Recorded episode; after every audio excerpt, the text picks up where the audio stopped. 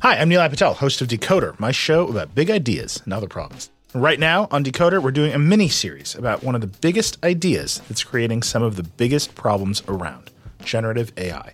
Our series dives deep into some of the most pressing issues surrounding generative A I, with expert Verge reporters covering the cutting-edge frontier of the industry. How could copyright lawsuits completely upend large language models and image generators? How big a problem is A I-generated misinformation for the twenty twenty-four election? And what kind of impact are A I chatbots having on human relationships? Decoder's A I series will help you understand what's going on, why, and where it might go from here. Tune in every Monday and Thursday for new episodes of Decoder, wherever you get your podcasts. Support for this episode comes from eBay. Whether it's a holy grail pair of sneakers, head-turning handbags, or one genuine wardrobe staple. If you're always on the hunt for that one wardrobe staple you just gotta have, eBay gets it. Nothing's more important than the real deal. When you shop on eBay, all you have to do is look out for that shiny blue checkmark that says Authenticity Guarantee, and you'll know that every inch, stitch, sole, and logo will be verified authentic through a detailed inspection. With eBay Authenticity Guarantee, real is always in reach. Ensure your next purchase is the real deal. Visit ebay dot com for terms. You're listening to the Vox Media Podcast Network.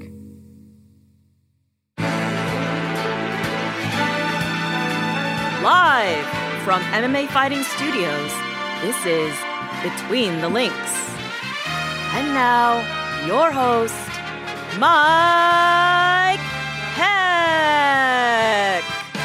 The iconic voice of Esther Lynn welcomes you to a brand new edition of Between the Links. Thank you for joining us this week and last week as well. The feedback has been absolutely tremendous with the episode, the competition between Jed Meshew and Luke Thomas coming on, and it was amazing to have Luke, but I figured there's just no way I could follow that up.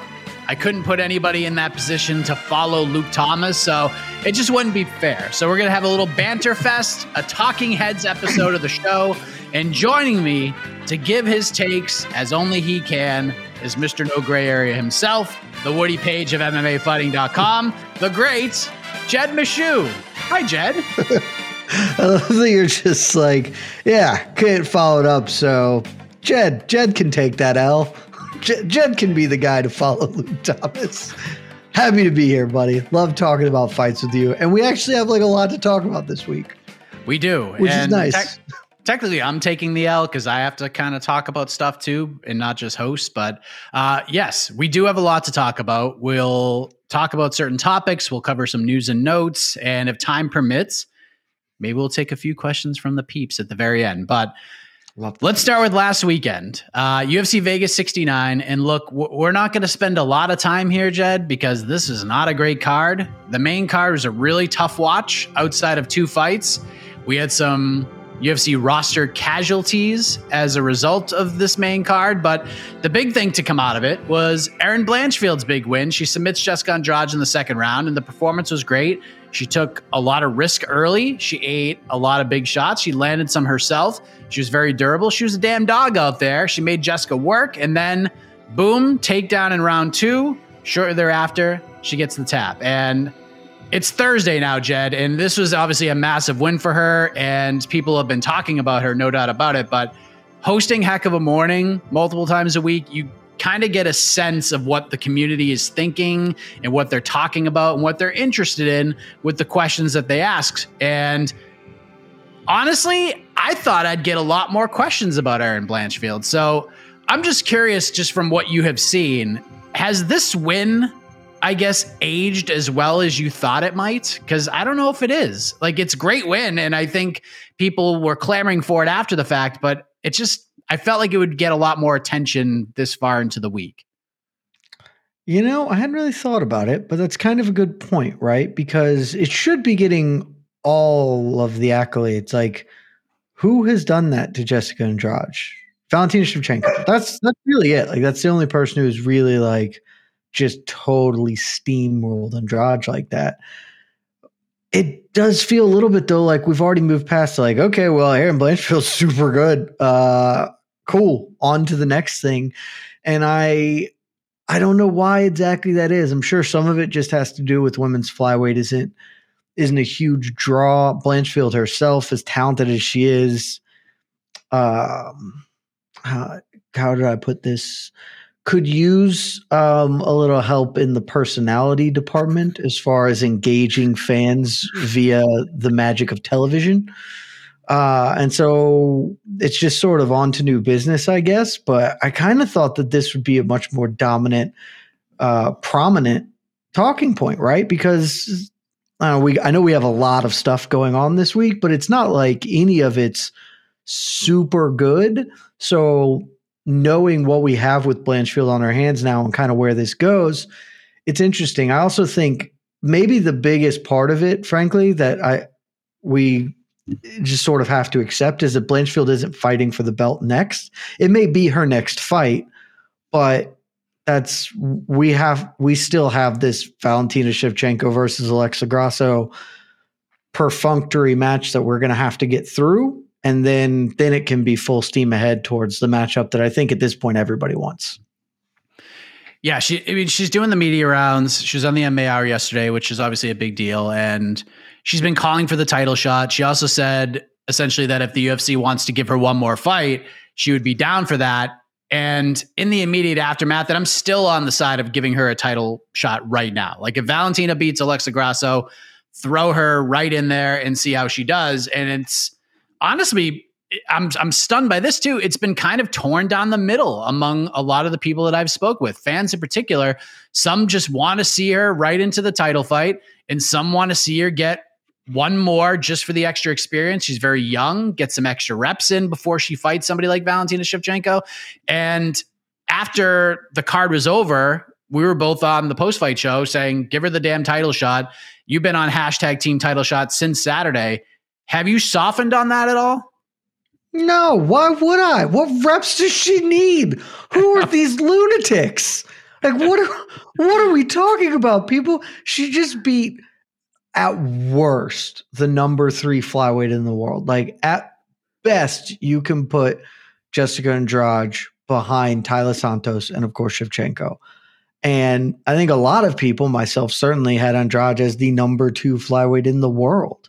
And she just dummied her. And I know that it's short notice, et cetera, but it's what there's there's nowhere to go. This is the same kind of semi-idiotic argument that people will be like, well, if you get that body triangle, you got to keep advancing position. There's nowhere to advance. She has maxed out the levels of advancement. The fact that Manofio is is higher ranked in the U F C rankings is unimaginably stupid to me. Um, like, I can't figure out how she's number four because Manofio beat Kayla Chukagian. Cool. You know who else beat Kayla Chukagian? Jessica Andrade. And she did it way more impressively. So I'm not really sure what Manofio's doing in front of Blanchfield at this point. Also, come on, Blanchfield would rinse Manofio. Like, this wouldn't be close. There's nothing to do. Sure, if if we were already locked into this Grasso-Shevchenko fight, and that wasn't happening till May, and Blanchfield wants to spin her wheels because she's young and she just wants to stay active, that's one thing. The fight's happening next weekend. we're, we're almost there. We are less than ten days from, from this happening. And so unless something terrible happens to, to Shevchenko after she beats Alexa Grasso or in the process of beating her, we're, we're just doing this in the summer, guys. Like that, this seems very dumb. I have not seen this anywhere. Shocking to me right now. You're telling me, Mike. I know. It's weird. Been feeling a lot of those calls this week, but uh, should Valentina Shevchenko defeat Alexa Grasso, and she is heavily favored to do so, what would you guess would be the betting line for a Shevchenko-Blanchfield fight? Like, I think the Grasso fight, Ooh. Shevchenko is uh, a minus six hundred favorite, somewhere around there, but do you think a Blanchfield fight might open closer than that? Like, how would you gauge? It's definitely an open like, closer how, than that. Yeah. Where would you definitely. put it if you were the, the, the, odd make, the odds maker? Oh, so if I'm the odds maker, I'm I'm looking at her fights right now. Uh, and here's the thing, like the Tyler Santos one, she opens as minus six twenty-five. Uh, no one was giving Santos a chance in that one. So I think we got to be tighter, tighter line than that fight. Uh, Jessica Andrade, though, she was still a minus four fifty. Uh, I think we still have to be tighter than that. Um, what was Joanna? Let's She was a minus three twenty over Joanna to win the belt. And I think that's probably close to what we're looking at uh, for Blanchfield, minus three hundred, something in there.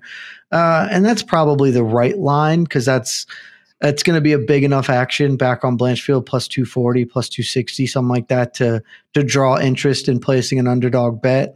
Uh, but still, I don't know, if you get into the minus two hundreds, for Shevchenko, that feels like a lot of people would bet on her minus two hundred something, depending on how this Gra- Grasso fight goes, right? Like Shevchenko's coming off the Santos fight, not her best performance, certainly.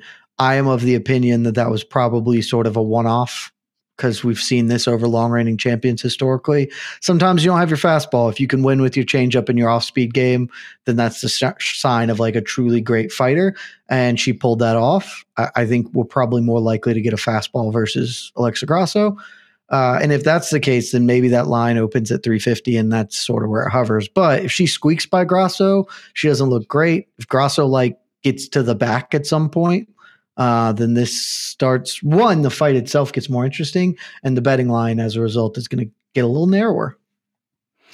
And a cap off this past weekend, because I feel like they should be mentioned here. And I'm not sure if you actually went back and watched it or not. We gave you some homework to go back and watch certain fights, but you're obviously tapped into the social media world, the comings and goings of the combat world. You pay attention to M M A fighting dot com. Great website. B K F C won the weekend by a lot. Did they not? Like when they have big cards and name value, they deliver. And this card was very fun and interesting, and a lot of storylines came out of it. We saw a lot of people get over, like Josh Watson. Nobody really knew who this guy was. Knocks out Greg Hardy, and now everyone's talking about this guy, and they love him. And obviously, the main event was insane, but B K F C won the weekend by a lot. Did you get to watch any of it? And ha- ha- if you didn't, have you noticed just how much more people were talking about the B K F C card than the U F C card? I've watched a couple of the highlights. I have yet to watch the main event, which I've been told was um, quite watchable. So I that's still on the to-do list, but I saw the Austin Trout, uh, Diego Sanchez thing, saw Greg Hardy get flatlined. Oh, that just that just brings a smile to the heart, doesn't it? That was, that was lovely. Uh, John Dotson, you know, still being John Dotson just with bare knuckles is great. So, yeah, um, but B K F C always wins, right? Like, I I don't know what the broader fan perception is of B K F C. I, I just can't really speak to that. But they certainly draw the most interest from our side of things, right? Like every time B K F C has a card of any substance whatsoever, one, you will note that B K F C does a really good job of never counter-programming the U F C functionally, or like anything good from the U F C. They don't run Knucklemania on the same week as like two eighty-five, right? They they they know what they're doing in this regard. Uh, and so when you're running this B K F C card against the worst U F C card in recent memory, which I think it's fair to call uh, Vegas sixty-nine, is like on paper looked like it was that, and in, in delivery delivered that.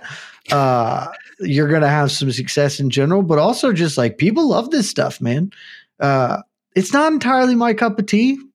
I, I don't hate it. I'm not like morally opposed to it and any of that. It's just not super up my alley all the way. Uh, but I don't mind watching it occasionally. And some of the stuff, I mean, their pacing is great from everything that seems, because they, they only take like two hours to do it.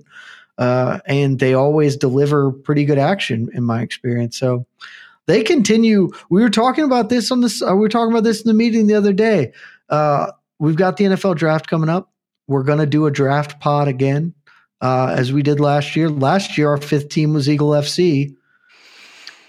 They ain't, they ain't the fifth, they ain't the fifth team in the world anymore. Uh, so we kind of have an open spot, and frankly, B K F C might actually be and it, the the most appropriate organization in, in that tiering of you've got the big four and then you're looking for something else.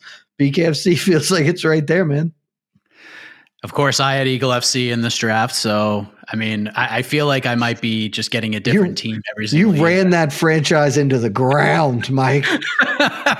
With Jon Jones and Francis Ngannou just, on the roster? How the hell did that happen? Ran that franchise into the ground. Uh, I was so confident in my squad, too. But, I mean, if I can carry these guys Tough over year. to B K F C, I, I, I think I got a pretty damn good squad. But, obviously, Vegas sixty-nine, that is a thing, and it's now behind us. But I think a lot of people are looking at it. Worst card I've ever watched, dude. That card was so bad. Well, look, thank I mean, God for Erin Blanchfield. Can you imagine if that fight was a snoozer? If the main event was a snoozer, this would legitimately be one of the all-time worst events that has ever been put on the U F C.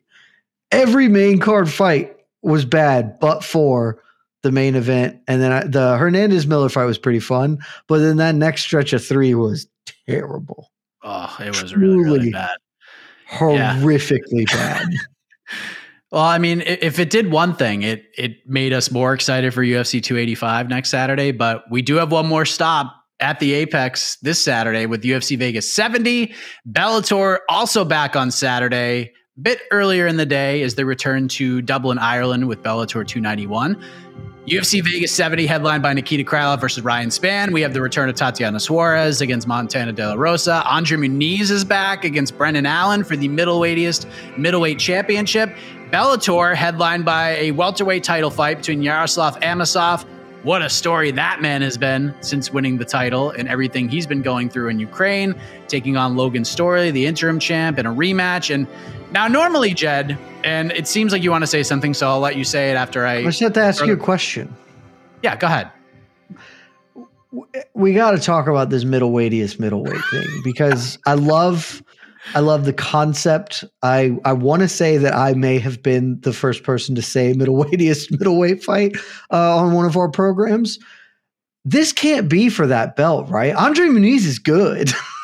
Like Andre Muniz is just actually good. So does he still get to compete for the middleweightiest middleweight title just because Brendan Allen is the sitting champion? I, yes. You're the you get to determine these things. I don't know, but I, I heard you say that on on to the next one, and I was like, we got to have this out. What are the rules? It's basically the sixteenth ranked middleweight is the middleweightiest middleweight champion. That, mm-hmm. Christoph Jocko might be the greatest middleweightiest middleweight champion of all time because he held the middleweightiest middleweight champion. He held that title forever. Just kept knocking dudes off, and Brendan Allen beat him. So now, by proxy, Brendan Allen is the middleweightiest middleweight champ, and Andre Muniz, because it appears that there aren't a lot of guys ranked ahead of him that are ready to sign that dotted line. Ain't nobody trying to fight this dude. Never been higher for this man. I mean, I guess it's true. If he does lose, though, he'll still be a top fifteen guy, but Brendan Allen will no longer be the sixteenth middleweight. A lot, lot at stake in this fight. Hi, I'm Nilay Patel, host of Decoder, my show about big ideas and other problems. Right now on Decoder, we're doing a mini-series about one of the biggest ideas that's creating some of the biggest problems around, generative A I. Our series dives deep into some of the most pressing issues surrounding generative A I, with expert Verge reporters covering the cutting-edge frontier of the industry. How could copyright lawsuits completely upend large language models and image generators? How big a problem is A I-generated misinformation for the twenty twenty-four election? And what kind of impact are A I chatbots having on human relationships? Decoder's A I series will help you understand what's going on, why, and where it might go from here. Tune in every Monday and Thursday for new episodes of Decoder, wherever you get your podcasts. Support for this episode comes from eBay. Whether it's a holy grail pair of sneakers, head-turning handbags, or one genuine wardrobe staple, if you're always on the hunt for that one wardrobe staple you just gotta have, eBay gets it. Nothing's more important than the real deal. When you shop on eBay, all you have to do is look out for that shiny blue checkmark that says Authenticity Guarantee, and you'll know that every inch, stitch, sole, and logo will be verified authentic through a detailed inspection. With eBay Authenticity Guarantee, real is always in reach. Ensure your next purchase is the real deal. Visit ebay dot com for terms. I know. Can you tell how great this card is that this is what we're talking about? Well, I mean, and that's what's interesting about this question, because normally, Jed, when, when Bellator puts on a card on the same weekend or even the same day as a U F C Fight Night card, more often than not, Bellator has had the better lineup, more reasons to tune in over the U F C cards. It happened a lot last year. Happened earlier this month when Bellator two ninety went up against whatever U F C card this was. So, I mean, we'll, we'll ask the question we asked, we usually ask. If you could only watch one of these cards this weekend, are you watching the Bellator card? Or are you watching the U F C card? Oh, this one's easy. It's Bellator two ninety-one. Um, well, okay. I'm gonna I'm gonna take that back. Do I have to watch the whole card? Because if I could just pick, if I can just watch one, then I'll watch Bellator. But if you're gonna make me watch eighteen Bellator fights, then I will say that's too many, and I will choose instead to watch the U F C card because my time has some value to it, even if it may not be much. But yeah, Bellator's putting forth the better offering uh, this weekend. And this U F C card is better than the previous weeks. There are actually some fights that I have some interest in. The main event is, you know, Krylov Ryan Spann is relevant. I don't know if, if it piques your interest or not, but it is relevant. This is a fight that really shouldn't be main eventing something. It should be the co-main event to a fight night card, or like a fun fight on the main card of a pay-per-view feels like the sweet spot for it, but it's fine. We've got two top fifteen, twelve light heavyweights going at it. Uh, and a bunch of other storylines that matter. Andre Muniz is dope. Middleweightiest middleweight fight going there. Uh, Tatiana Suarez comes back after five years. That's important. Like, there's some things going on in that card, but top to bottom, there's also just a lot of filler. Bellator, by virtue of having eighteen fights, has a ton of filler as well, but the main event is, it might not be pretty. I can't say that the fight will be great, though their previous encounter was really, really fun to watch. But Yaroslav Amosov, with the, with that story coming back after over a year off because he was fighting to defend his homeland, uh, is now returning unified belts, or unifying belts against Logan Storley. They already fought once. Very good fight. That fight, maybe maybe we have a Logan Storley snooze fest, to- could totally happen, but if it's anything like their first one, only instead we get five rounds of it, uh, that fight's going to be awesome, and it's easily the most relevant fight that's going on this whole weekend. And that yeah. enough makes it makes it top for me. Well, the good news about an eighteen-fight Bellator card is thirteen of them are on the prelims, and when you talk about pacing, they, there's no time to breathe. Oh, that's a you know we're getting some you know we're getting some post limbs with this. That's that's but that's good. I mean, then your viewing pleasure, because you don't have to watch the post limbs once the main. If card I don't have ends, to watch the post limbs, and then then Bellator for sure. Because but like you know, there are other even the prelims here have some stuff that. Like I'm not I'm not trying to sell you a bill of goods. This isn't something that you should care about. But there are things that. Have some interest, like um, Magomed Sharipov, yep, little brother, little brother or homie. Um, why can't I think of that man's first Zabit. name? Zabit. There we go. Uh, Zabit's little brother, undefeated dude. Like that's relevant. He's getting a squash match, uh, a bunch of squash matches, ton of Irish fighters.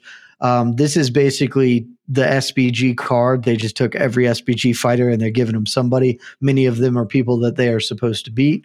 Uh, but Charlie Ward is usually pretty fun to watch. Uh, get after it in some regards. Charlie Ward, Mike, so Charlie Ward, Mike Ship, Shipman should be fun. Uh, co-main event's pretty good. Jeremy Kennedy. Yeah. Still, still like what I've seen from Jerry, Jeremy Kennedy largely. Pedro Cavallo, always a tough out, good scrap. You know, Peter Queeley's coming back. There's some other things to hang your hat on here uh, as well. But largely, this is being carried by one heck of a main event. Yeah, the main event is great. It's the best fight of the weekend, no doubt about that. And the crowd is going to be on fire. Like, this crowd is going to be electric. And then the U F C's in the apex. That's going to make a huge difference, honestly, for, for the viewership uh, and the viewing Come experience. On. Can we talk? Can somebody just talk to Joe Martinez? I need you guys can just just add us together if he's got social media, because I love the man. I think that he is better than Bruce Buffer. I love what he does. I think he's good, but I am absolutely begging him, begging him. You cannot do your traditional intro in the apex. You cannot say, Make some noise if you are ready to a crowd of seven people, because it just doesn't work, dude. They can't make noise. This is not a packed out arena that it works. And it kills me every week Joe Martinez is doing it, because the rest of it is sensational. But then he does that before the main event, and I'm just like, oh, God, way to make a stark and brutal reminder that nobody is here for this thing. I've come to terms with that. Um, I just feel like he's talking to me. So I just, you just I make noise in clap. Your house. Yes. Woo! And if it's, and if it's Get your too dog late, really excited. If it's too late and the dog's not next to me, then I, it's a golf clap. It's a golf clap. But if, if it's like, yeah, if it's no, if it's an afternoon car, then I'm all excited, but uh, I'm glad you met. I'm glad you mentioned Jeremy Kennedy, because I, I am excited to see him back. Uh, he's coming off that Aaron Pico win, and I don't think he gets enough credit for that win, honestly. But like you said, there's a lot of up-and-comers on the card. The U F C main event is fine. It's kind of a weird one. Will it be a fun fight? Yes. I'm not completely sure what they're actually fighting for, but there are two ranked guys. But while I'll tell, Amazon... I'll tell you what they're fighting for, buddy. They're fighting for the light heavyweightiest.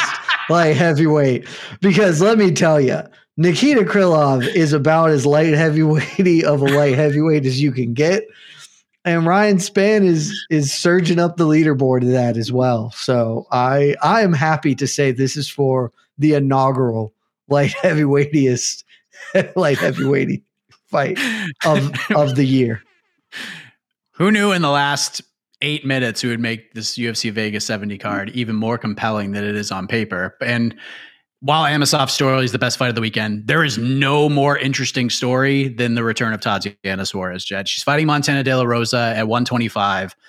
I think this is picture perfect matchmaking, because De La Rosa has zero F's to give when she's in that octagon. She will go to freaking battle with Tatiana Suarez, and whatever happens, happens.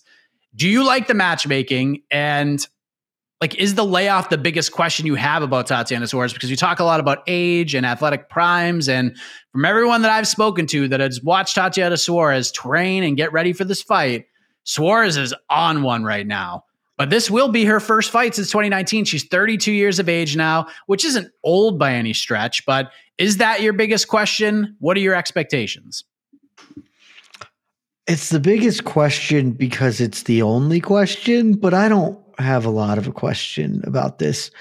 Tatiana Suarez is going to come here and thump up Montana De La Rosa something proper. Like, she gonna she gonna give her the business, because she's really, really good at fighting. I mean, this was a woman who a lot of us were were very, very confident in her being a future champion and potentially a multi-division champion.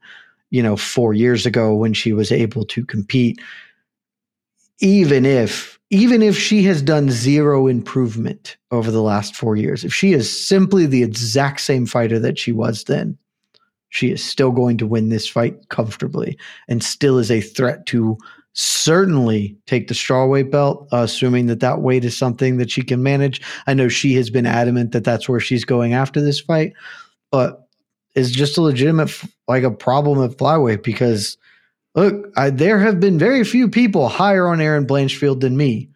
Like, I've been on the train from just about day one. I, I don't want to bet against Erin Blanchfield's ability to grapple with anybody, but if there's somebody who's gonna gonna show her what's what on the floor, it's Tatiana Suarez. Like, that that woman is no joke. So I don't have a question in how this fight really is going to look. If I have any questions at all, it will just be, how good does Suarez look? Because I expect her to look excellent.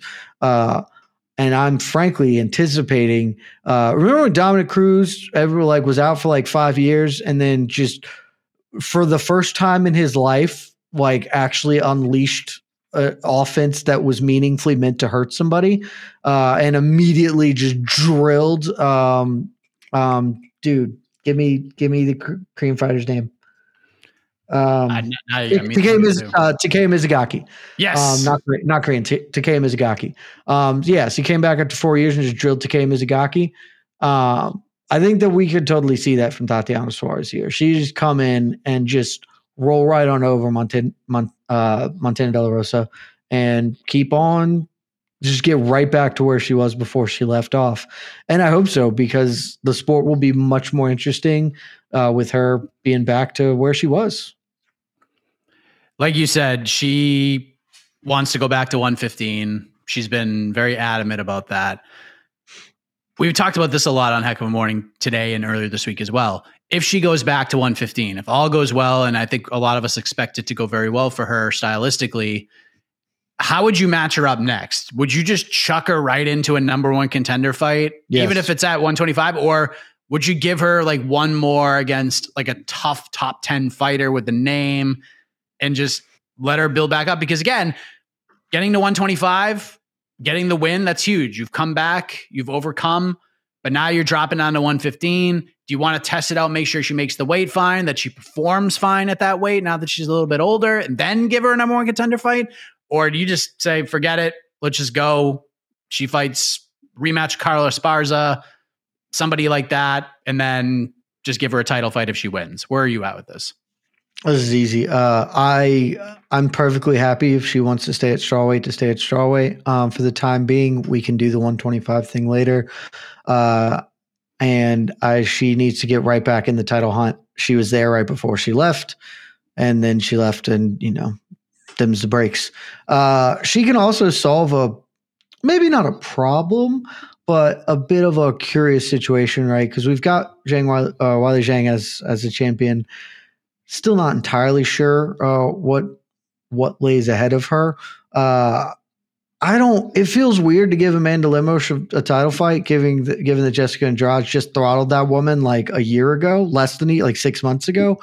So uh, you just do that. Amanda Lemos versus Tatiana Suarez, title eliminator. Bob's your uncle. If either woman wins, they are totally deserving of getting a crack at the strawweight belt, and it clears up that's that sort of awkward spot of Andrade having a W over Lemos, but Lemos being higher ranked in the division because Andrade has been bouncing around back and forth, et cetera, et cetera. So right back into the title picture. Uh, I'm not giving her Carla Esparza because that's just very mean to Carla Esparza, and she deserves uh, better things to happen to her, you know, than, than that one. But yeah, just Just get after it with her. There's no time to waste. We already burnt her. The four years of her athletic prime are gone. So hop, hop two. Does that mean Rhodes gets a title shot?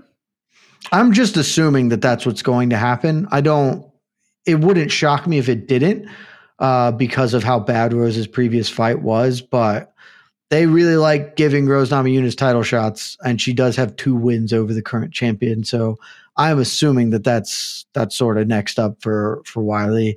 But honestly, I wouldn't have a super huge issue if Suarez blows the doors off Montana De La Rosa. If they were just like, sure, title shot, let's do it. I'd be fine with it. Like, that'd be fun at least.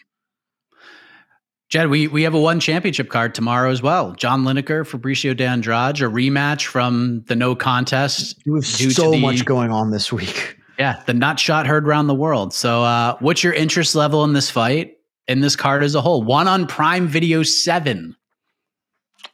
So I will not be watching live because my family is actually coming into town tomorrow uh, for this weekend. But I will probably, we're we're doing dinner tomorrow, and I'll be doing that. After dinner, I will probably turn this on if I get home in time. And certainly I'll uh, just watch the playback of the main event. The rest of the card, I'm not like... I don't know, Martin Wynn's fighting. Martin Wynn's usually pretty fun to watch. Um, there's some other things happening on here that aren't aren't bad, but uh, I am very interested in the main event because, one, John Lineker's fighting. John Lineker has never been boring, like ever. Man is going to come forward. He's going to he's going to eat a bunch of shots, and he's going to rip rib roasters at you, baby. Uh, and last time that wasn't going super hot for him against uh, Fabricio de Andrade. And we'll see how it goes again. I, I I'm actually like pretty interested in this fight. We'll be excited to watch it whenever I get the chance to. Uh, and it just kicks off a good fight weekend, man. We got K S W. We got one, Bellator, U F C, all sorts of shenanigans going on, Mike. You know what else is happening this weekend, Jed? Floyd Mayweather's boxing Aaron Chalmers. Like, that's a thing. But yeah, that's another, super weird, a, right? Super weird. I, I yeah, just making sure. Ugh. the amount of traffic that stupid fight's going to get. But that, anyways, that's one thing. We have another boxing fight happening on Sunday, or let me frame it like this. We are as close to this fight as we have ever gotten after many, many, many attempts. Jake Paul versus Tommy Fury. Jed, I have to say, until somebody brought it up on Heck of a Morning last weekend, I believe it was New York Rick, I totally freaking forgot this was even happening. And in fact, nobody brought it up besides that since maybe a week after the fight was official. And since it was brought up last week, no one has said a word about it. There just does not seem to be any buzz for this fight, especially in the M M A community. I have vague interest at best, but that might even be a stretch. Where are you at in terms of interest, intrigue with this fight? Do you care at all that Jake Paul is boxing Tommy Fury on Sunday? I do. I'll get to that in a second. Um, because here is the problem with boxing Tommy Fury. It's this right here. Uh, I am not opposed to this matchup for a lot of reasons. I think, though, that what probably wasn't talked about enough, and what is a very real problem with this fight, is how it how we got here in the first place. Because, like, be honest, Mike, how much of this is that you forgot this was happening because you were less interested?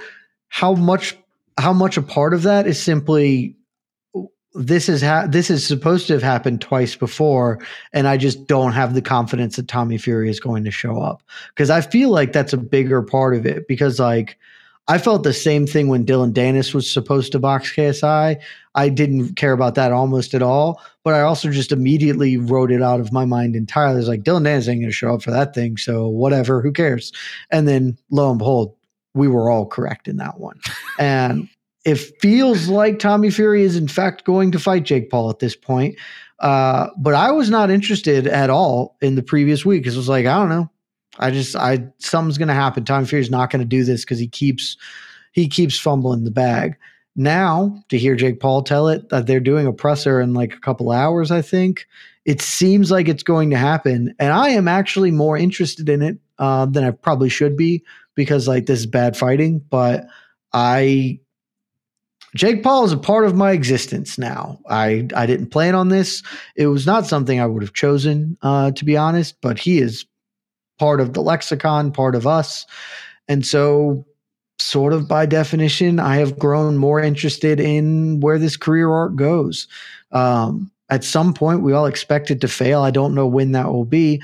And I could see it being Tommy Fury. I know some people on staff are adamant that Tommy Fury is terrible because he's not good, uh, and that he is going to lose. And I suspect that that is true. But we were all wrong about the Anderson Silva fight. There were very few people in in our sphere who were like, yeah, Jake Paul is going to beat Anderson Silva. Some people thought, but everybody couched it. And for a long time, we all said that was the fight to make because Anderson can actually box. And so here's something.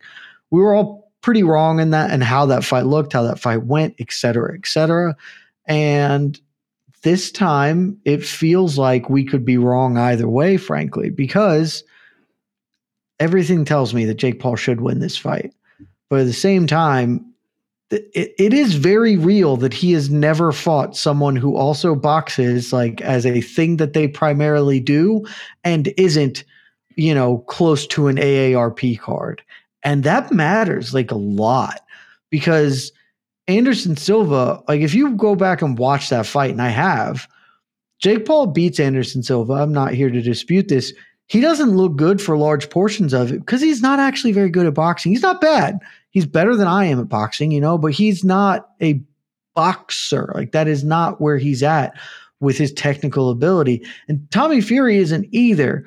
But Tommy Fury, Jake Paul used a game plan to beat Anderson Silva functionally, which is smart. Like, that's a full credit to him. But his game plan was simply to do stuff. Like, I know Anderson Silva will not throw that much at me, and when he does, I am largely going to shell up and try and try and disengage because I don't have the tools to counter effectively, really. Uh, but for most parts, he just won't do anything, and I can outwork him by popping a jab to the body, staying at range, doing this. I don't think that plan's going to work against Tommy Fury. Because Tommy Fury doesn't do a ton either, but he is coached by really good people, a k a the heavyweight champion of the world and one of the best fighters of this generation. Like, they are going to know what to do.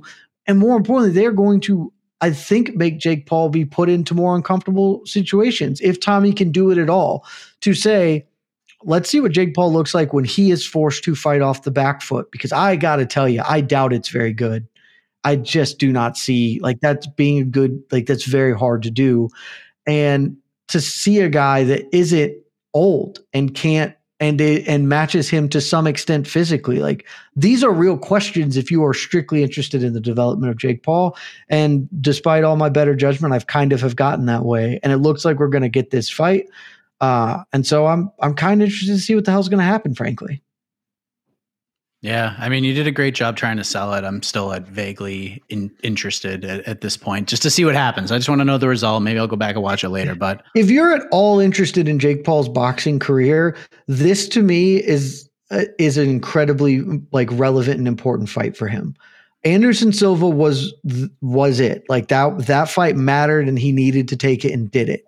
This fight, and it didn't have to be Tommy Fury specifically, any youngish dude who also boxes and is like the same size that him mattered. And to that extent, this matters. Him fighting Nate Diaz, I will have zero interest in. I'll be very frank. That will mean nothing to me because he will beat Nate Diaz because he's enormous and Nate is already on the on the cooked side of well done. So like that, that fight will draw much more interest. People will be way more into it. I won't care almost at all about that one. This fight is at least going to answer real questions that exist about where Jake Paul is as a boxer. I respect that stance. Um, did you ever watch Seinfeld? I mean, you watched Seinfeld, right? Oh, sure did.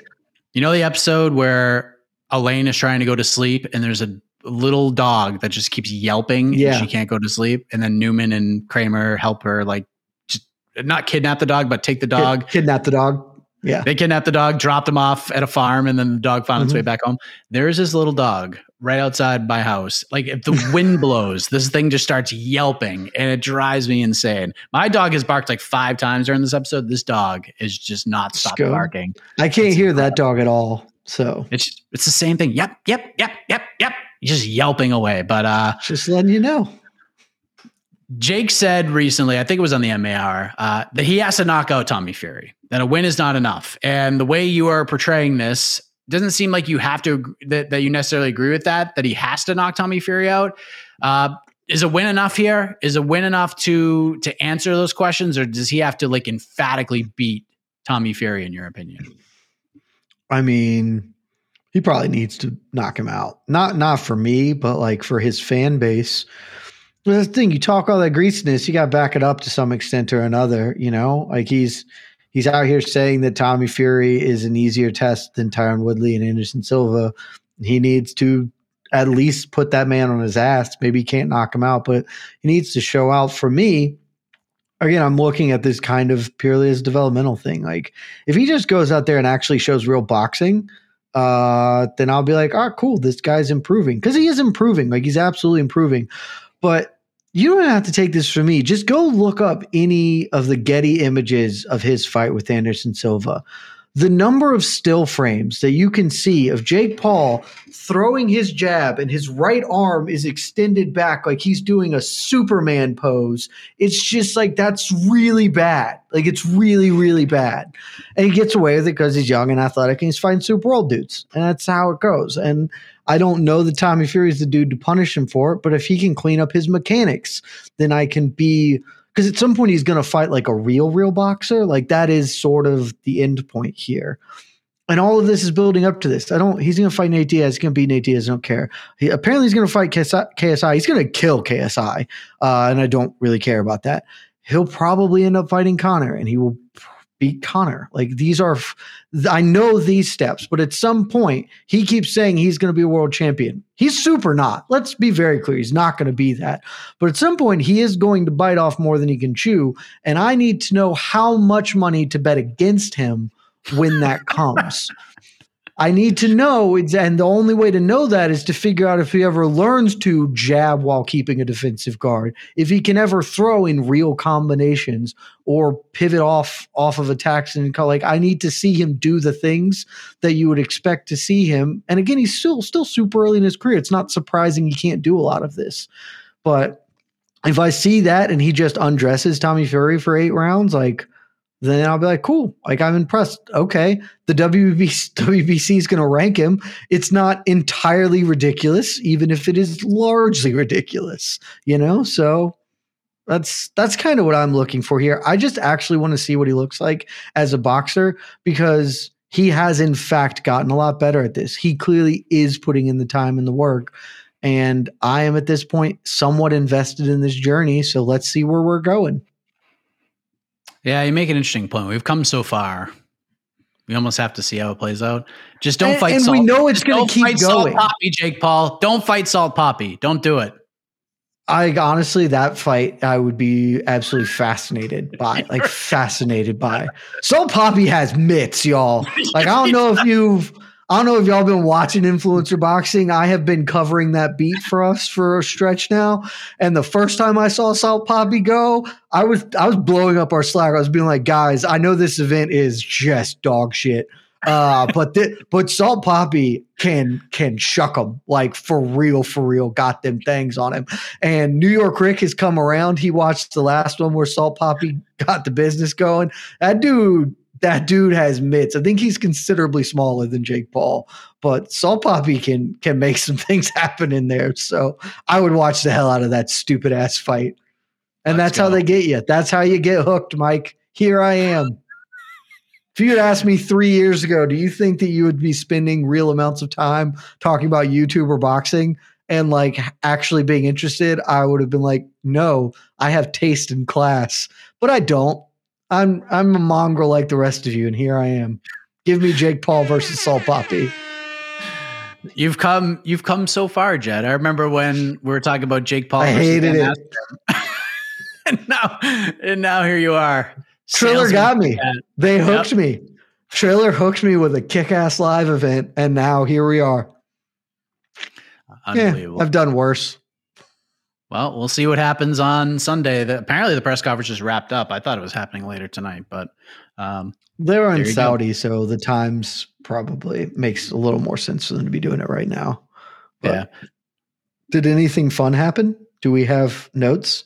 Oh, they are standing on stage holding a belt together. Look at that. Neither of them look particularly happy to be there. Man, Tommy Fury, that is a man who. Uh, He takes a while to get ready in the morning, you know? Yeah. Like, that man doesn't just roll out of bed and go go downstairs in his P Js. Man, it's going to take some time in the mirror. Well coiffed, young man. Yes, that's a, that's a good way to describe it. Support for this podcast comes from Smartwater. Life moves pretty fast. Are you drinking water that can keep up? Smartwater Alkaline has everything you need to stay hydrated, no matter where your day takes you. Whether you're pitching a tent or your next big idea, Smartwater Alkaline can help you perform your best.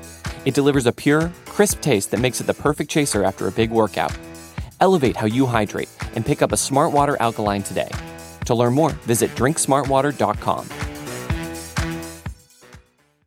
Uh, let's let's go to some news and notes, and then we'll take some peep questions. Uh, speaking of Jake Paul, speaking of his interview on the M M A Hour, yesterday he said that he and Francis Ngannou have been in talks about the former U F C champion joining the P F L, and the talks have been pretty positive.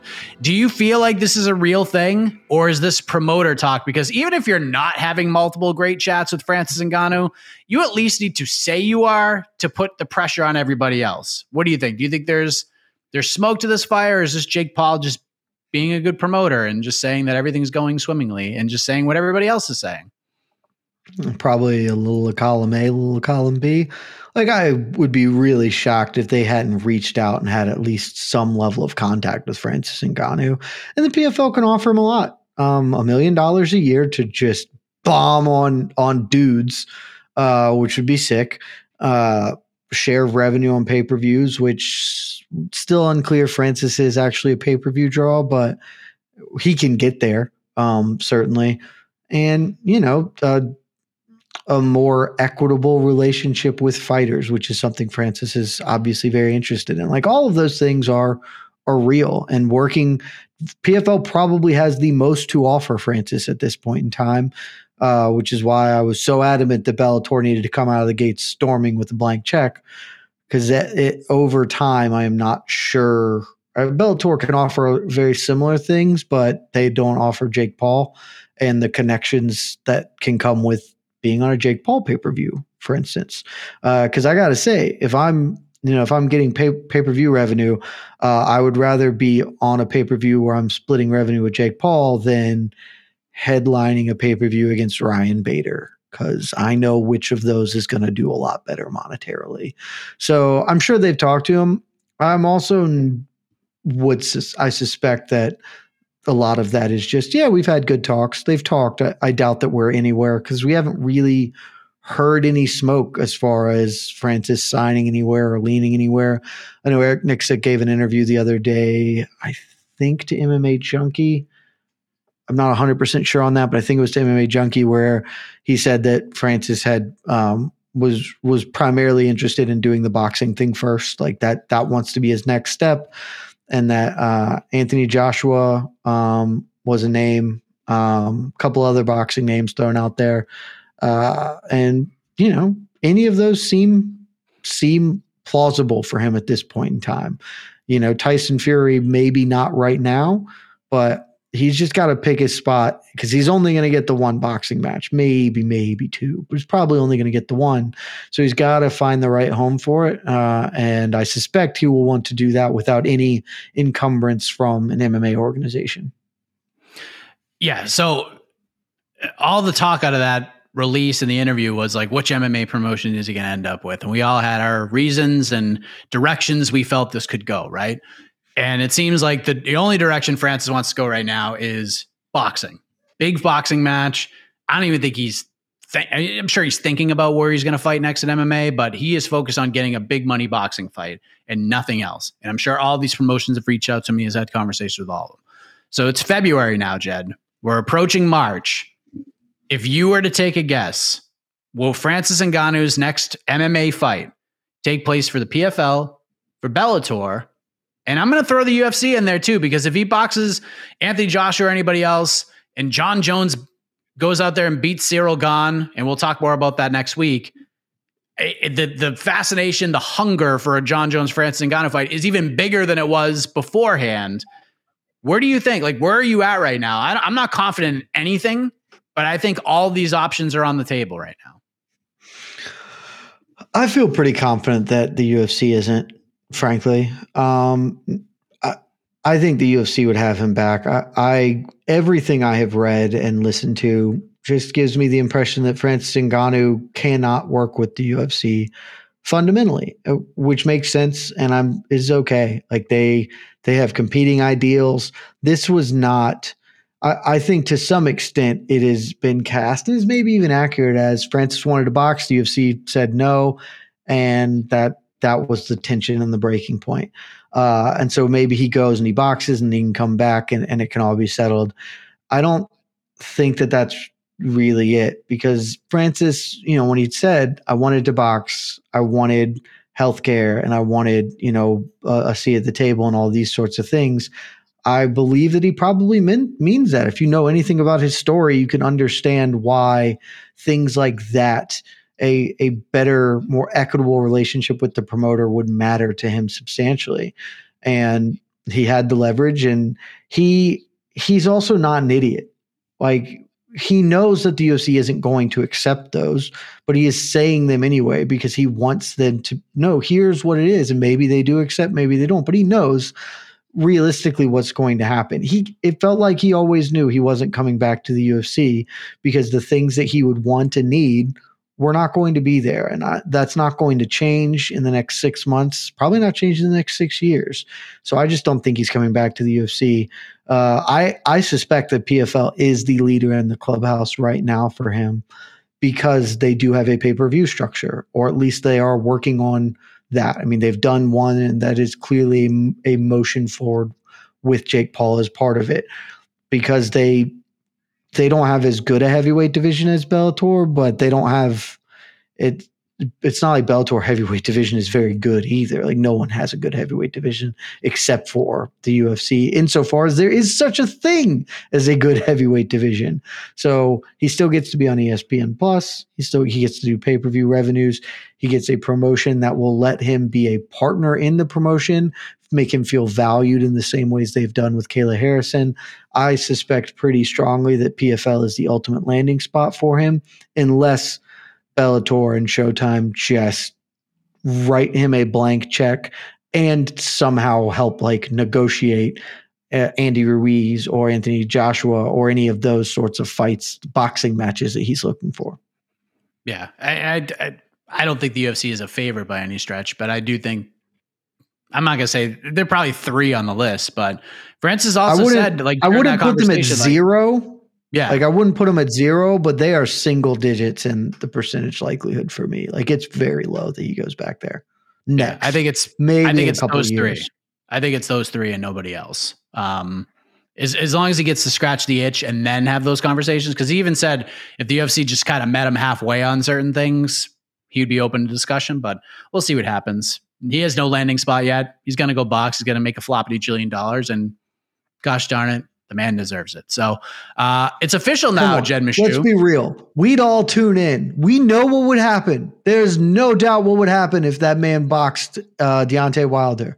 Zero question in my mind how it would go. And I would shell out my idiot lizard brain seventy-five dollars to watch the shit out of it. And so would all of you. So all would all of us. All of the fights. Fury, Wilder, Joshua, all of them. We're all gonna, we're all gonna watch it. We may not watch a lot of them, but we'll watch the first one. I'd That's watch two. I'll watch. I'll definitely watch one. I think I'd be willing to watch two, and then we'd be done. Then I'd be like, I don't need to see him get knocked out by every good heavyweight. Just two will do. Let's move ahead. Beneil Dariush versus Charles Oliveira is a go for U F C two eighty-eight. The ink is dried. We were wondering if if maybe they'll just pull Dariush from this fight, because it was. It was talked about, it was rumored. It was never really done done, but recently it is now done done. They have signed the contracts. Oliveira confirmed it. Uh, it's been confirmed on both sides. We didn't know if they were going to pull Dariush to fight Islam next. Not the case. What do you think about this matchup, Jed? Now that it's, we have some sort of graphics and both fighters are confirming that it's a go. I don't know, man. What do you think, Mike? Let's start with you. What are your thoughts on this matchup? I think Dariush is insane for taking this fight. I respect the gusto, one hundred percent, but I think he's nuts for taking this fight. Once that, once Makhachev beat Volkanovski and the ink wasn't dry, I would have just said, nope, I ain't fighting him, and just hope for the best. I just don't know why he's taking it. I just don't, like, I understand it. I think the next thing we're going to talk about They're is part of it. Him take it. Yeah, and it's so crazy because, and I'll get. That's the and, answer. And I, I'll just add to this too, because we th- this is a frigging conversation and a half this morning on Heck of a Morning. Dustin Poirier has called for this fight with Makhachev, right? And how certain are you of that? Because I feel like he's he's right in the mix. Like, if I gave you a one to ten chance, is it a five or higher, or is it lower than that? Because I think it's, I think we're at a six at this point. Because he's I the bigger s- name, man. It's business. He's coming off a win. We've seen way worse title fights. If freaking Jorge Masvidal beats Gilbert Burns and Leon Edwards beats Kamaru Usman, they're going to book that fight in five seconds. They're going to book it. It's going to happen. So I don't think Dustin's out of this conversation at all. Not saying he deserves it more than Benny Dariush, but when did that mean anything in the U F C over the last seven That's, years? Deserves not got nothing to do with it, uh, as the great William Money once said. Um, I don't know. It's, I think it's less than fifty percent that, that Poirier gets a title shot. From a timeline standpoint here is, is where I'm coming from, right? Like, it wouldn't totally shock me, but here's the reality. Makhachev isn't going to fight until August. Uh, that's maybe July. Like, maybe they get him on International Fight Week. Um, but I don't know that that's even something they're interested in, because my guess is his next fight is in Abu Dhabi. They're not doing International Fight Week in Abu Dhabi. They're doing it in Las Vegas because that's what they always do. Uh, but Ramadan's coming up. It's March to like the end of April. So he's not fighting before March, and he's not fighting, like, Ramadan ends at the end of April sometime. So he needs at least eight to twelve weeks for a fight camp. So we're looking at May, June. He can fight maybe July, more likely August.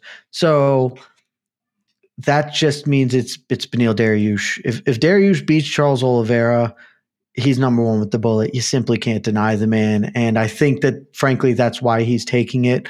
I think he recognizes the U F C is never going to willingly give him this fight.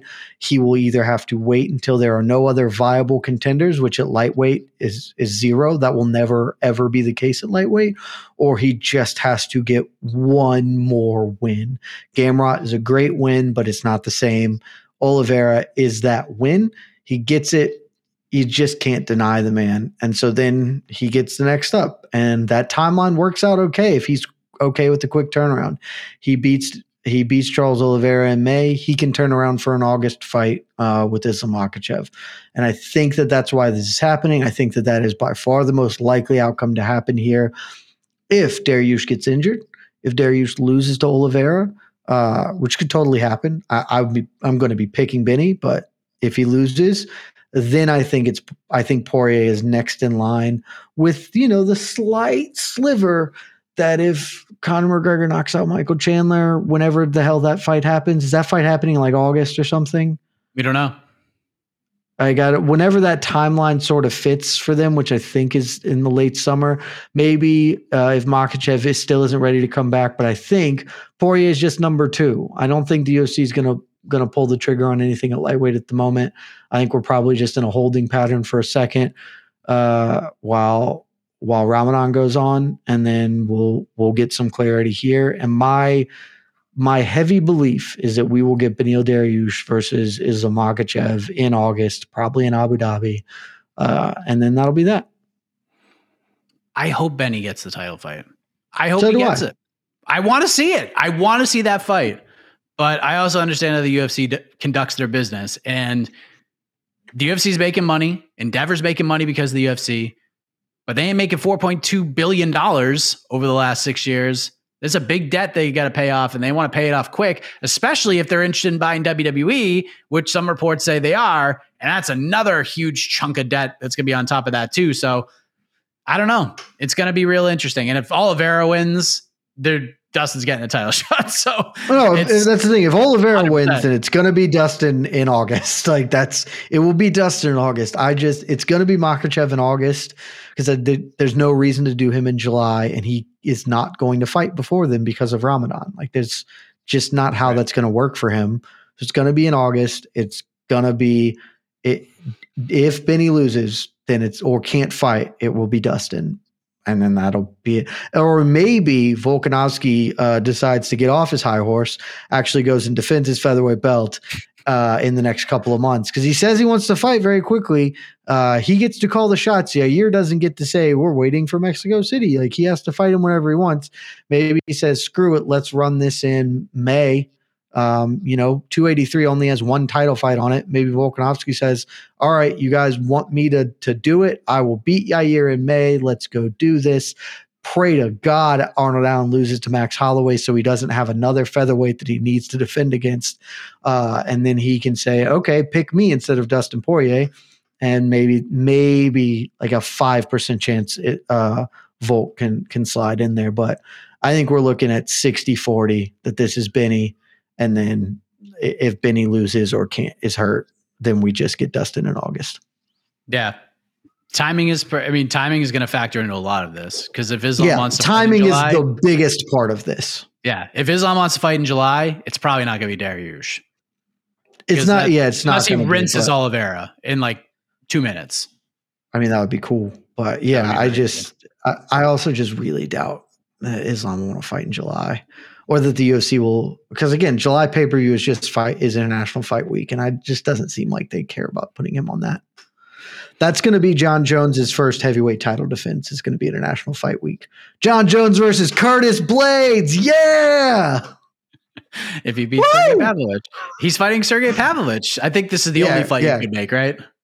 Yeah, Curtis is going to run right on over Sergey Pavlovich. So. Curtis Blaydes is finally going to get his title shot, guys. Yeah. Let's Crazy. go. Or it's going to be Curtis Blades, Cyril Gane, and the U F C is going to hate the world. Oh, man. Uh, last thing, we'll go to the peeps. I have other things to talk about. We can save it till next week. But uh, what's your favorite bet of the weekend? Ooh. Ooh, that's a good – let me look at my bets right now. Um, I have – I mean, if we're looking for just confidence level, uh, I just put the house on Tatiana Suarez. I feel great about her winning. Um, don't actually ever put your house on anything, people. That's a really bad idea. You should never gamble with money you're not willing and able to lose. Uh, I think my happiest bet, my favorite one, uh, I'm going to be betting Jake Paul for sure. I think I really like this Logan Storley by decision bet. Um, it's plus two forty. And I think I favor Amosov to, Amosov to win that fight, but he has so many questions. He has I have far more questions about him than I do about Tatiana Suarez, both because the level of competition he will be facing is much higher. He's what he had to deal with, like that's we haven't really seen that a lot. Like how often How often in combat sports in general is is the reason you've been out for two years is your country got invaded and you were defending it from foreign invaders. That that can't be more than a handful of times historically. What that does to your mind, your preparation, all of that. Like you could tell me that we're about to get the best performance of Amosov's career, and I would totally buy it. You could tell me he it's going to be the worst performance of career. Totally buy it. I just have no idea what to expect from him. And their last fight was so good. Uh, Amosov faded a little down the stretch. Storley is going to be there for twenty-five minutes forever because that's what he does. Uh, but he's not a big finisher. So plus two forty for Storley by decision, I think, is my favorite bet of the week. That's nice. Yeah, that's going to be a great fight. I'm very, I'm very much looking forward to it. And one more very thing I want to say. One more thing I want to say about this Beneil Dariush thing. Please say something compelling on the microphone. Never going to happen. Oliveira. Just anything. Don't call it Elon Musk. Don't say I'll fight nine more guys. Just say, there's nothing else I need to do. Islam, you and me next. That's it. That's it. Never going to happen. You're not dumping him. Oh, boy. And that's gonna, that could hurt him. Thank Jesus. Um, and then... You know, he's going to talk about some charity work, and those are good things. Not in the world of fight promotion, but, you know, just not uh, not who he is, not who he's going to be. Never going to try and be interesting. He's he's fundamentally opposed to being interesting, and uh, we'll see if he gets to Leon Edwards his way into a title or not. But he is interesting. Like, if you watch him do interviews, he is interesting and compelling, and he's kind of funny. Like, he is interesting. But when the lights are he's on in, him in those moments. He's interesting in the way Arnold Allen is interesting. And I love Arnold Allen more than most people. Arnold Allen is hilarious. Like I, he is uh, hilarious. I'll watch that dude interview forever because he is just, he's just a good to hang. Like he would just, Arnold Allen is the dude that you would never be like, I need to call him to hang out with him every day. But you are always happy to see him at the party. You go to the party and he's like, oh, hell yeah. Like, I'll go spend ten minutes. He's never. He's bringing. He's bringing stuff to the table, and he's taking nothing off. Beneil Dariush is pretty similar. You know, he he's a good hang. He's he's got jokes, but he just isn't. There's a a big difference between being compelling interpersonally and being compelling in front of a screen to millions of people. And they ain't, they ain't built like that. And it's just they're never gonna be. And we oh, have man. to accept that as part of their failings. That is a great comparison with Arnold Allen at the party. Would you call him Arnie? Dude, it's so, Arnold? Is he just Arnold? No, uh, he's got. Uh, he's he's Arnold. Actually, he's probably Arnold Allen. Like I, he has one of those names that I think you just kind of say it in full the whole time because it's alliterative and so it's fun. Uh, I was listening to. Shout out to Luke Thomas. Uh, Room Service Diaries. He and Brian Campbell had Arnold Allen on when they went to England the other week. Uh, and apparently, ev- growing up, everyone called him Mowgli. Like all of the people in his village still ref- Mowgli is the name. And Almighty is his fight nickname because somebody paid him for it. Like they, it was branding something. Like somebody had an Almighty brand something and paid him money. And so he's just like, okay, which... Brilliant, absolutely phenomenal one hundred percent way to market yourself. But like, I feel like he'd just be Mowgli. Like you just hang out with him. So you go to your friend's house for the you know, for a house party, and he's just there, and he's never like, ah, I'm going to call Arnie. I'm going to call Arnold Allen and see what's going on, play a round of golf with him. But every time you see him, he's like, hell yeah, I love this dude. He's a great guy. Moogs. That's Arnold Allen. Moogs. Yeah, Moogs. Moogs, what's going on? How you what's been? Up, Moogs? You still fighting people? How's that going? Sick. That's the best. Uh, all right, let's take a few. Let's take a few questions from the peeps, just a few, and then we'll get on out of here. Bring in. Oh, there we go. Joseph Boza. After watching William Knight fight last week, does it make sense that he was like, oh, so let's clear this up real quick. Come on, you he know was, the answer to that, right? But it's also important to note that he wasn't released. That was the last fight on his deal. The U F C decided not to re-up him. So it's not like he had three fights left on his deal and the U F C was like, go kick rocks. No, he fought out his deal and they just ultimately decided, which is not a big surprise, they weren't re-signing him. So yeah, I think we know the answer to this question. Yeah, pretty obvious. I mean, there was no way they, let's be clear, they did not release him. They would have. Had that probably, not been oh, yeah, the final fight of his contract, I have zero doubt that he would not have been released after that. I have All a right. question. I have a question for you guys. If William Knight would have just ended up, just say, lost that fight and got knocked out in ninety seconds, he gets re-signed, right? Mm. He was a co-main event. fifty-fifty. Well, no, he wasn't co-main event, w- but... He, but he looks, he's, he's a guy who looks good coming off the bus. The U F C great, loves that. Great coming off uh, the bus. He he looks like the bus. He looks like the bus. He looks like another bus coming off a bus.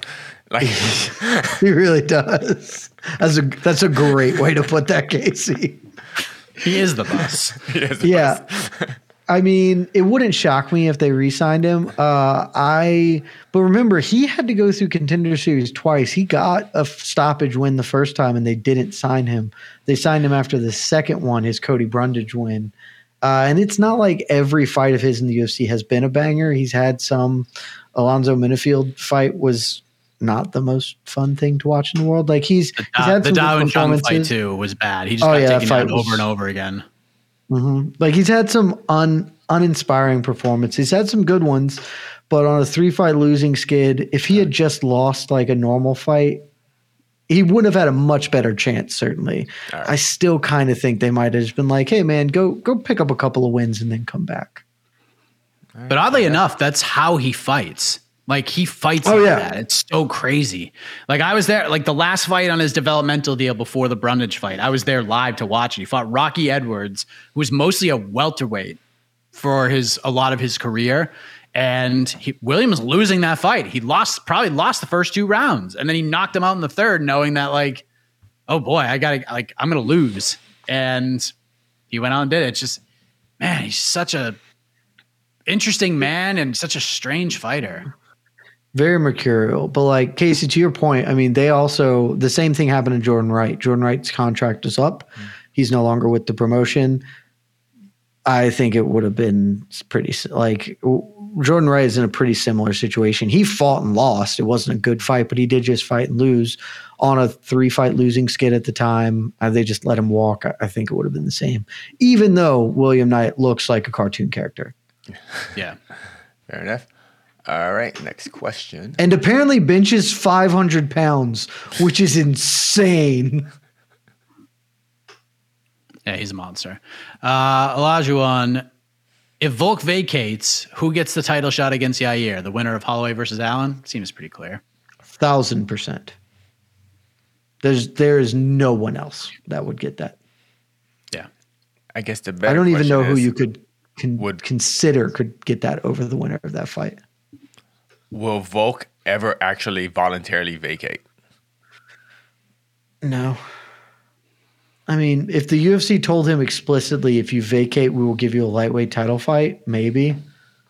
But I, actually, I think if they if they came to him with that, yes, he probably would. He, he just seems to have zero interest in fighting, in defending his featherweight belt at this point. Like he just, and to some extent, I get that. Like he he tasted the the high and he wants to. to pursue it and solidify his legacy because he believes that winning the lightweight belt would do that. And he's not necessarily wrong in that regard.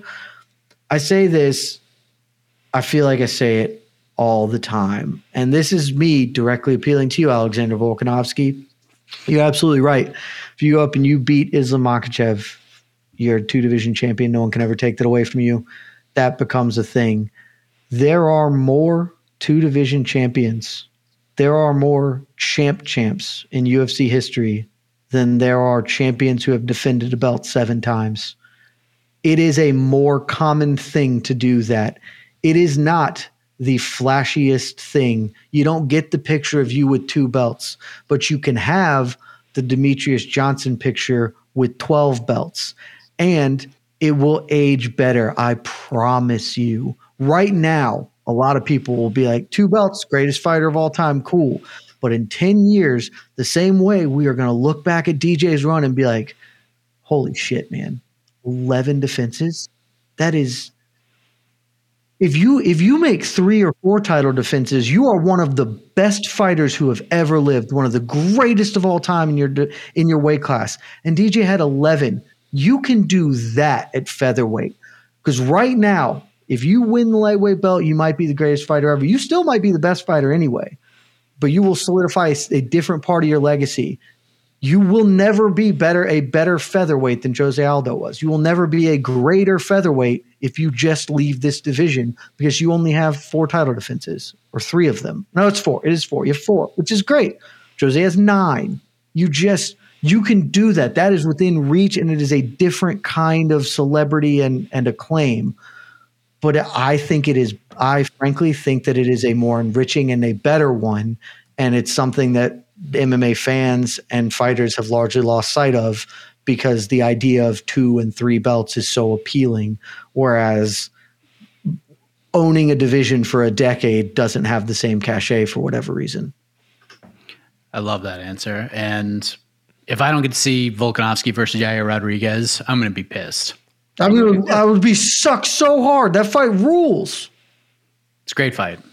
Same. And frankly, I think Arnold Allen's going to beat Max Holloway. If he do, if he doesn't, then separate conversation. Assume if he does go and beat Max Holloway, everyone will want to see Arnold Allen versus Volk. Like, all of us will want to do it. These are fights. I want to see those fights anyway, frankly. Like, these are the fight. Do those things and then pursue the lightweight belt. But it is, you can solidify a very different, and I think a more substantive and better legacy by simply doing the thing in the weight class you have spent the bulk and, and ma- the ma- majority of your career, where your name, when you go into the U F C Hall of Fame, as you undoubtedly will, it will not be as lightweight champion and then featherweight champion, even if you do win the lightweight belt. It will be the former U F C featherweight champion and the former U F C lightweight champion.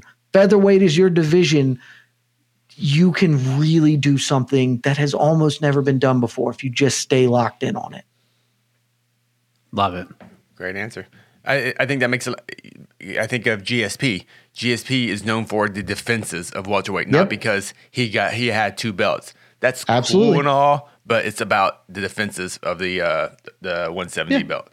That is the cherry on the G S P Sunday. The Sunday is the fact that he defended the welterweight belt nine times, times I, yeah. or yeah, ten times. And at this, and I get it, because at the time people gave him shit about, well, go up to middleweight and fight Anderson. No one talks or gives a shit about that anymore, because instead you can just look back and be like, holy piss, dude.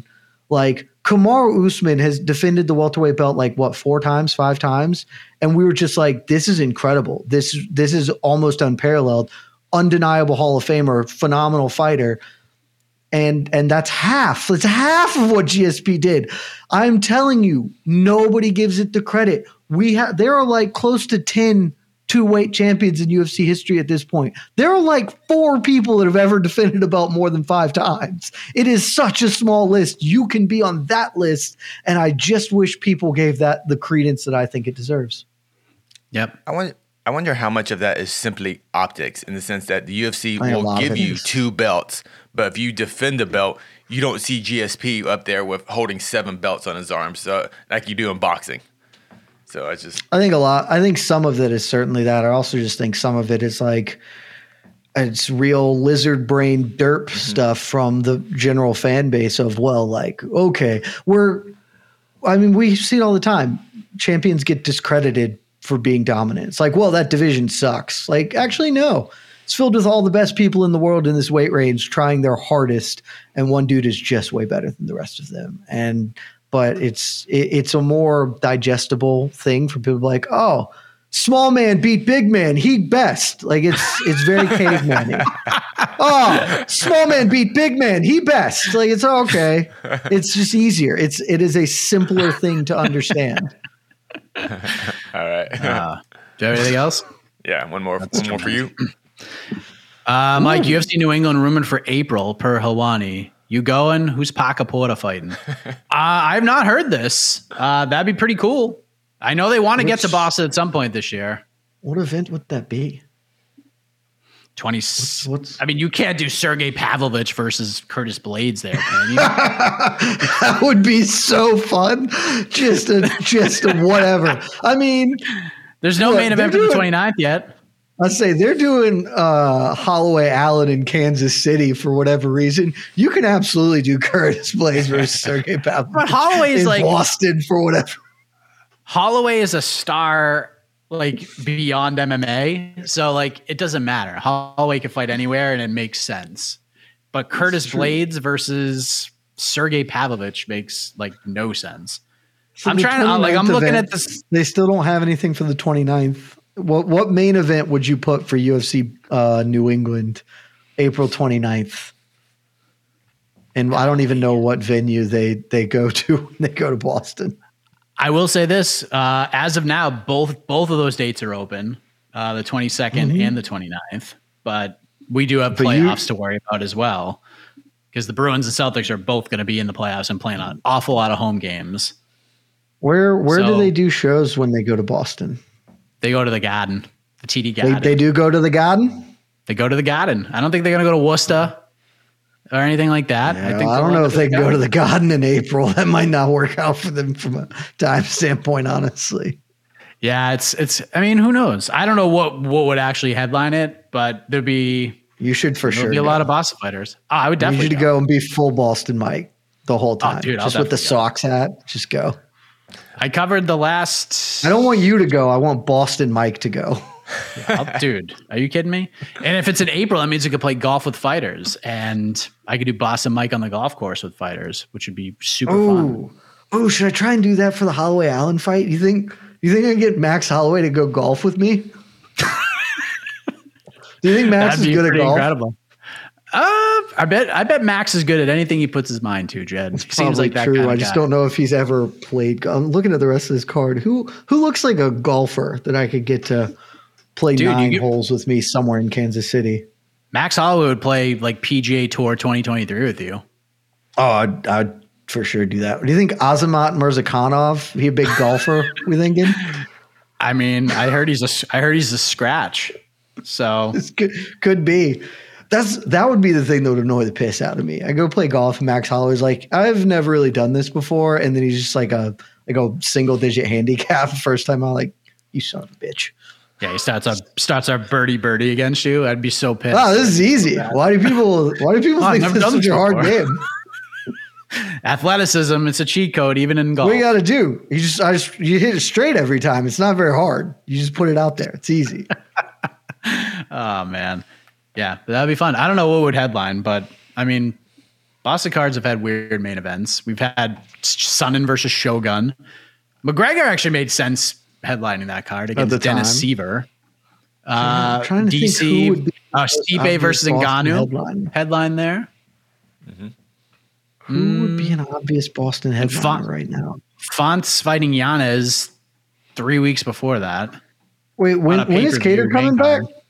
When is Cater coming back? Not, not, probably not to well, the end of the enough. year, at the earliest. Yeah, he doesn't think he'll that fight long? this year. Probably early next yeah. year.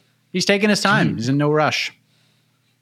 Uh, well, that's, I mean, that would be the best choice. You do like Cater to Poirier or something, but if he's not fighting in April, then okay. Paca Porta, yeah. let's go. Is Paca Porta still under contract with the U F C? First of all, how dare you even ask that question? And second I, of all, he's of lost he a lot of fights in general. I know not he's in a row. I think he's like, uh, he's, he's the, the heavyweight. heavyweight well done. Well yes. done. I mean, all right, I think you can hit the music. That's it for me, everybody. Uh, that's my yeah, that's a great moment. That's a great place to end it. Yeah. You gotta gotta exit on that note. All right, next week we'll be back to competition. Uh, I'm not gonna say it's more gonna be more professional, but it'll be more competitive. So we'll say that. Uh, so thank you for joining us, everybody. And we'll be on the road to U F C two eighty-five. Yes, it's gonna be fun. We give the U F C a lot of shit, deservedly. That's one of the best cards I've seen them put together in a long time. We'll see you for a preview show tomorrow for U F C Vegas seventy, and then we might even do a Jake Paul Tommy Fury preview show. In fact, we are. We'll see you then, everybody. Good night. This has Love been y'all. Between the Links, an M M A Fighting production on the Vox Media Network. Hi, I'm Nilay Patel, host of Decoder, my show about big ideas and other problems. Right now on Decoder, we're doing a mini-series about one of the biggest ideas that's creating some of the biggest problems around, generative A I. Our series dives deep into some of the most pressing issues surrounding generative A I, with expert Verge reporters covering the cutting-edge frontier of the industry. How could copyright lawsuits completely upend large language models and image generators? How big a problem is A I-generated misinformation for the twenty twenty-four election? And what kind of impact are A I chatbots having on human relationships? Decoder's A I series will help you understand what's going on, why, and where it might go from here. Tune in every Monday and Thursday for new episodes of Decoder, wherever you get your podcasts. Support for this episode has come from eBay. You know real when you feel it. And with eBay Authenticity Guarantee, you don't have to wonder. You know that every inch, stitch, sole, and logo will be checked by experts and verified authentic. Maybe it's a designer handbag, sneakers that pop, jewelry that shines as bright as you do. With eBay Authenticity Guarantee, you can trust that feeling of real is always in reach. Ensure your next purchase is the real deal. Visit ebay dot com for terms.